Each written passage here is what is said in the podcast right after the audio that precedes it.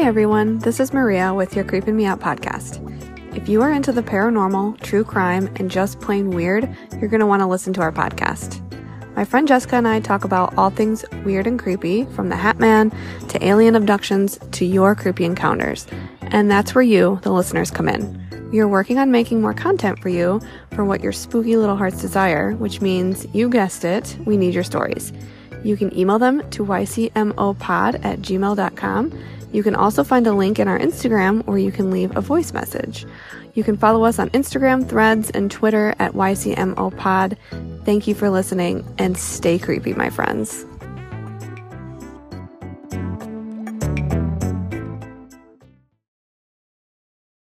If there's one thing that you should know about me by now, it's that I'm deeply fascinated by the spiritualism movement. I mean, over the last year, we've discussed a handful of different topics relating to spiritualism on this podcast. And I can honestly say that this is an era in history when I would have truly thrived. Now, I would be willing to bet that the same could also be said about many of you. After all, between the seances, the invention of various different spirit communication devices, and the boom of psychical research, the spiritualism movement truly paved the way for the modern day ghost hunter. Of course, we are all well aware that the spiritualism movement has given the field of paranormal research somewhat of a bad name. And really, how could it not, given how fraudulent many of the so called psychic mediums of the era turned out to be? But even still, you have to admit that these topics go hand in hand. And for what it's worth, spiritualism may have made its modern day counterpart that much more credible. With many of today's paranormal investigators attempting to debunk claims of paranormal activity instead of trying to create them. I guess what I'm trying to say is that while spiritualism might be dead, gone, and buried, as paranormal investigators and researchers, we still see remnants of the movement to this day. Only now these practices have evolved into something we never would have pictured. I'm Courtney Hayes, and you're listening to Haunts. Stay tuned.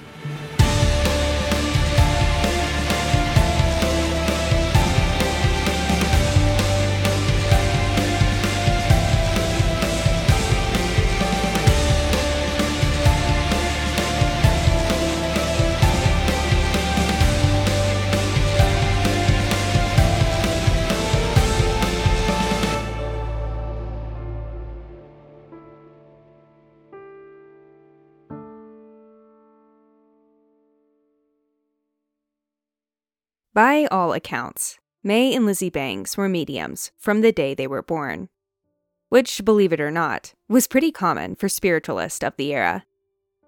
These so called psychic gifts would manifest during a medium's early childhood. Then from there, they would often be nurtured by an assortment of spirit guides and other mediums. And of course, May and Lizzie were no exception to that sort of origin story.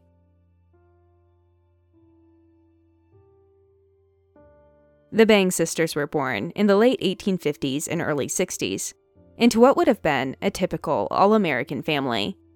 Their father, Edward, was a tinsmith, while their mother, Meroy, was a homemaker.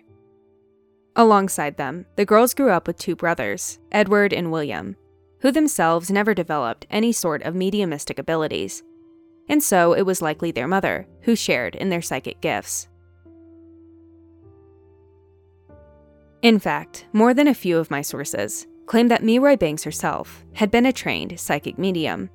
And if that's true, well, then she almost certainly would have played a role in her daughter's spiritual careers.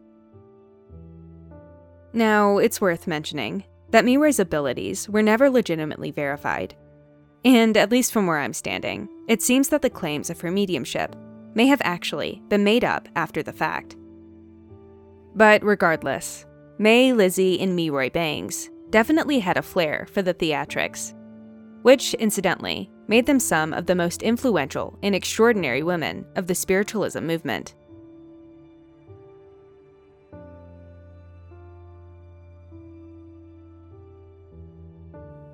May and Lizzie Bangs were barely even teenagers when they first began performing seances. It was August of 1872, and even in spite of their incredibly young age, the Bangs sisters had drawn quite the crowd. curious spectators would come from far and wide, and they would pay good money too, all for the chance to visit the Bangs family home, where these two young girls were showcasing abilities that were truly out of this world. For starters, the Bangs sisters displayed a form of physical mediumship in which they could produce concrete materials seemingly out of thin air. For instance, on more than one occasion, the audience watched in awe as coal rained down from the ceiling.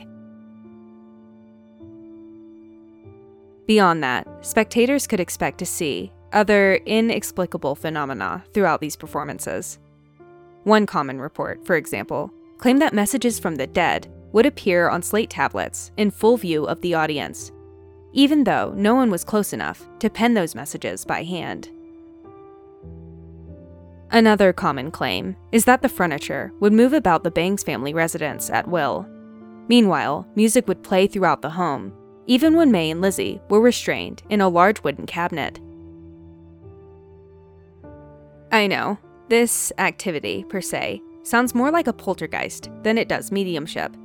But even still, the Bangs family remained adamant that May and Lizzie, with their keen ability to conjure spirits from the great beyond, had been solely responsible for these supernatural occurrences. And honestly, guys, that isn't even the half of it.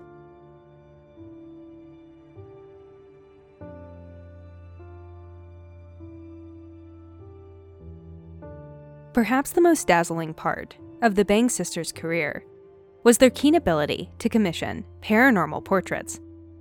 Yes, you heard that right.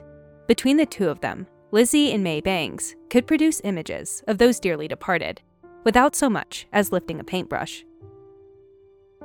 I should explain. In a typical sitting, the sisters would sit on either side of a table with a blank canvas propped up between them. This canvas would face the client, who was sitting at the table between May and Lizzie. From there, the curtains would be drawn, and the sisters would lightly grip either side of the canvas. Then, and only then, did something spectacular happen. There, in full view of the client, an image of their departed loved one would appear. It was as if the pigment had materialized on the canvas instead of being placed there by hand. Okay, before we go any further, I should probably mention that this form of mediumship is incredibly rare, but it isn't entirely unheard of.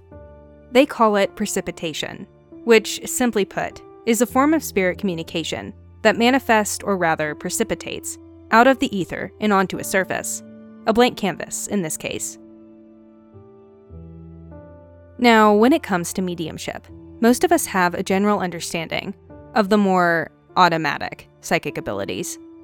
You know, the sort where the medium themselves uses their body to channel messages from the great beyond. Whether that be through automatic writing, painting, or drawing, the medium typically perceives spirit communication, then channels that message by hand. But of course, that wasn't the case for the Bangs sisters. On the contrary, May and Lizzie were able to bring these messages into our physical reality simply by sheer will. There was nothing automatic about it, they didn't even have to lift a finger. I know, that's quite the gift, and an enviable one at that. Well, that is, unless the Bangs sisters were actually frauds. Back in 1905, an article entitled How Ghosts Paint Spirit Portraits was published in the Chicago Daily Tribune. And for obvious reasons, it was a headline that drew some attention which didn't exactly bode well for the Bangs sisters, because this article more or less outlined how they had been duping the public with their paranormal portraits. I know, I think it's safe to say that many of us probably saw this coming. Because, like I said, this is a rare gift, and the Bangs sisters certainly weren't the first spirit mediums to be accused as frauds.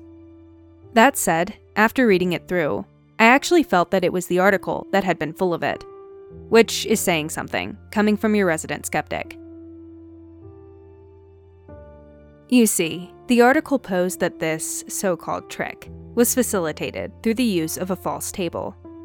Allegedly, May and Lizzie were removing the blank canvas through the table after the curtains had been drawn, replacing it with one that showcased an image of the deceased. Now, that alone, I could probably wrap my head around. After all, this was the age of Houdini, and who didn't love a good show and sleight of hand? But it's the next part that sort of lost me. According to the article, at least, the prepared painting, set to replace the blank canvas on the table, would actually be wrapped in several layers of tissue. The sisters could then slowly break away those layers throughout the course of the seance, as if their clients wouldn't have noticed a pile of paint soaked tissues sitting in front of them. That's one theory, I guess.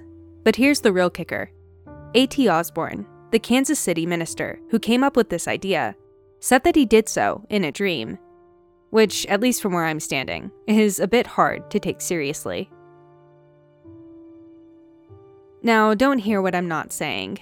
I wouldn't be surprised if the Bangs sisters and their paranormal portraits turned out to be fake, especially considering that the Bangs women were eventually involved in their fair share of scandals. But I'm sorry, accusations made based on nothing more than a dream don't exactly carry a lot of weight in my book. And apparently, May and Lizzie Bangs shared in that sentiment. In fact, they even went as far as to challenge the minister to a bet wagering $1,000 that he couldn't recreate their abilities using a false table in a pack of tissues. It was a tempting offer, but in the end, Osborne declined, ultimately claiming that a minister would never bet with $1,000.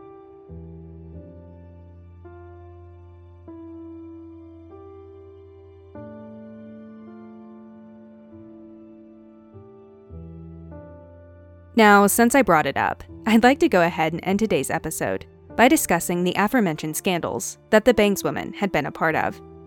If even only to get a better understanding as to why this entire story should be taken with a grain of salt. For starters, in 1881, May and Meroy Bangs had actually been arrested for illegitimate business practices, specifically when it came to running a business without a license to do so. In other words, they were offering their services, collecting payments from grieving patrons, all without any sort of licensing or legal authority.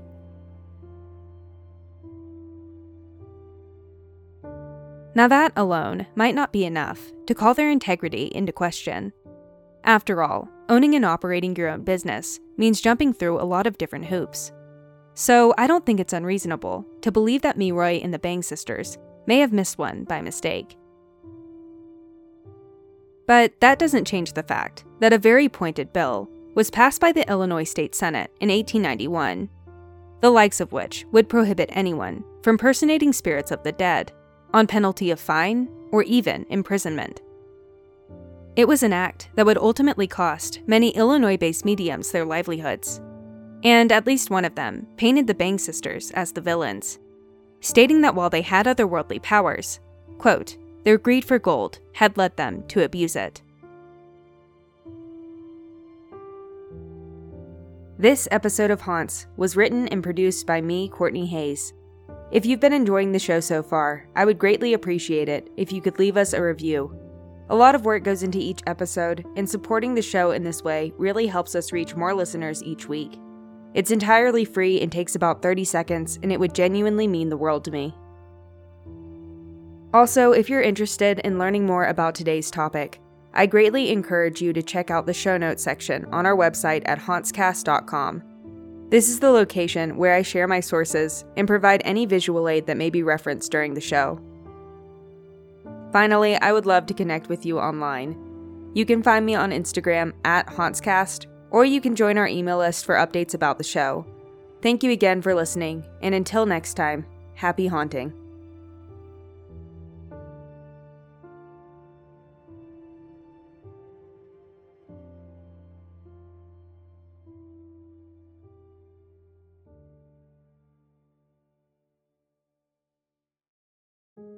As the moonlight pierces through the dark, paranormal enthusiast and best friends, Farah and Courtney venture deep into the woods, armed with flashlights and a sense of adventure.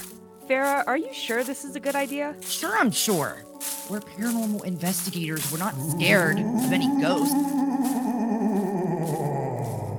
What was that? Uh, probably some animals. Oh my god. My flashlight is going out. Following the chilling sounds, the two stumble upon an abandoned and haunted building, its dark silhouette looming over them. Look, there it is. The abandoned radio station. It's supposed to be mad haunted. Let's be careful. We don't know what's inside.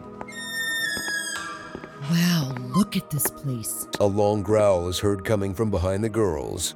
They turn around slowly, and to their surprise, a zombie is standing in front of them dressed to the nines, wearing a 70s bell bottom hot pink and purple leisure suit. Who are you pasty looking females and what the heck are you doing in here? Who are you calling pasty? Nice suit.